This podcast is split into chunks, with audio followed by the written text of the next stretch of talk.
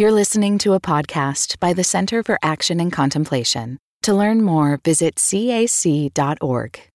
Our desire is to honor and share the best parts of the Christian contemplative traditions so that this collective wisdom might serve the flourishing of humanity, all beings, and all of creation. My name is Ben Kesey, and I lead the development team at the Center for Action and Contemplation. I want to thank all of you who are generous donors, giving freely and cheerfully to make this work possible. If you've been impacted by these podcast conversations and are inspired to invest in the future of CAC's mission and work, twice per year we invite your financial support. To contribute, go to cac.org/donate to make a gift. Thank you so much. The Lord be with you. A reading from the Holy Gospel as written to us by Luke. Jesus spoke to the crowds about the reign of God, and he healed those who needed to be healed. As the day was drawing to a close, the twelve approached him, and they said, Dismiss the crowds so that they can go to the surrounding villages and farms and find lodgings and provisions we are here in a deserted place. He said to them, Give them some food yourselves. But they replied, Five loaves and two fish are all we have. Unless we ourselves go and buy food for all these people. Now the men there numbered about 5,000. And he said to his disciples, Have them sit down in groups of fifty. They did so and made them all sit down. Then, taking the five loaves and the two fish, and looking up to heaven, Jesus said the blessing, broke the bread, and gave it to the disciples to set before the crowd. They all ate and they were all satisfied. And when the leftover fragments were picked up, they filled twelve wicker baskets. This is good news from the Lord.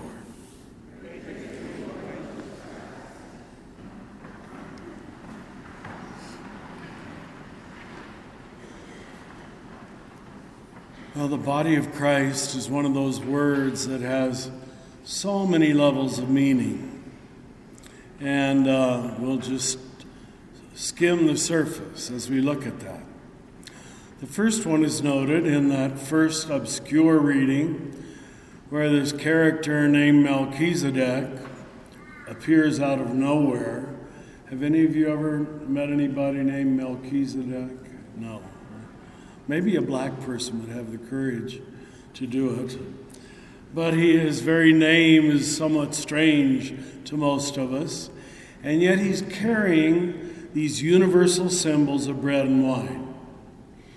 And that's setting the stage for what will become a Christian symbol. Because it seems some form of bread and some form of wine, or at least intoxicant, is found in almost every culture. So it's a universal food. Then in the second reading, we have Paul giving his description of the Last Supper, where he talks about this symbol uh, of God giving himself for us to eat, becomes a new and everlasting covenant. You see, the old covenant was pretty much expecting it to be bilateral. God gives to us and we give back to God, and it's a good deal. The Jewish history showed that the people were never able to obey it. And so finally, what has emerged in Jesus is a unilateral covenant where He does all the giving and we do all the taking. And that's the symbolism of the Mass as we still know it today. This bread given for you as a symbol of the divine.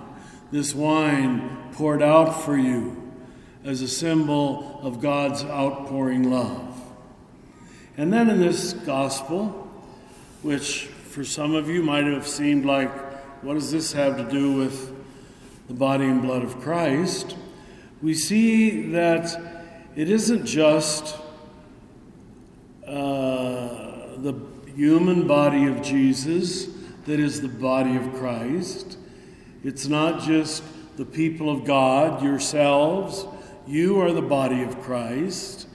It's not just the bread and the wine, which is also the body of Christ. But of all things, it now becomes a potluck supper. How secular can you get? It's just an ordinary meal.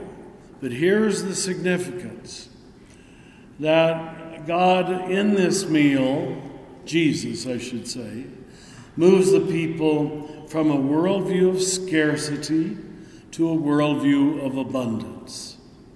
They all, like most of us do, probably when we look at our, our bank account, we always say there's not enough. And sometimes maybe there isn't. There's only five loaves and two fish. That's the natural human response. Without grace, without infinite love, we all live in a worldview of scarcity. And Jesus is trying to move them from this, there's not enough, to there's more than enough. It isn't just a miracle story. So what if Jesus is a magician? Wow, our Jesus can multiply fish and bread. You go home unchanged. The miracle stories are never just miracle stories.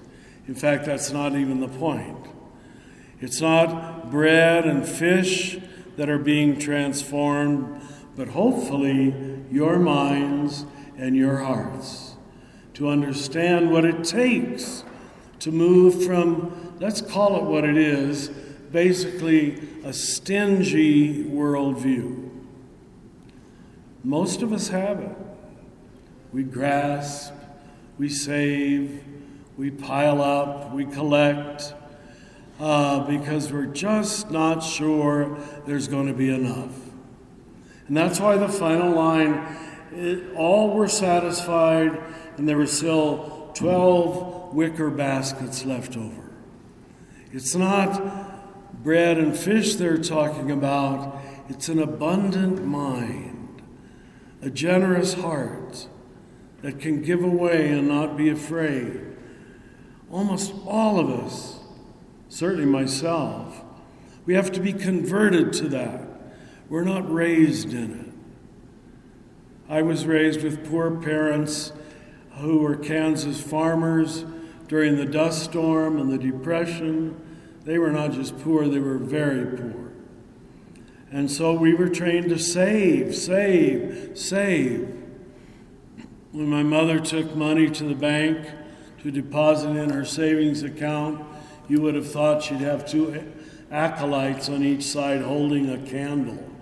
It's like making a pilgrimage to save money. She wasn't so concerned about spending money, it was just saving money. And any of you who are born lower middle class or poor, that's the way you think. We've got to save. And the trouble is, it creates an ungenerous heart where you hoard instead of surrender, where you keep instead of give away. And so, what we see in this last symbol of the body of Christ is that it's a table, you chose a good song, Jeff, a table of plenty. And uh, let me just put it this way that anything that leads you to a worldview of abundance is the body of Christ. Anything that leads you to generosity of spirit is the body of Christ. As some of you know, I got a new dog. She was in bed with me this morning wrestling. Uh, I woke up with a generous spirit.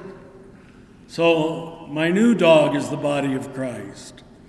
It's anything that makes you love instead of hate, Let, let life flow out of you instead of try to just worry is there enough for me?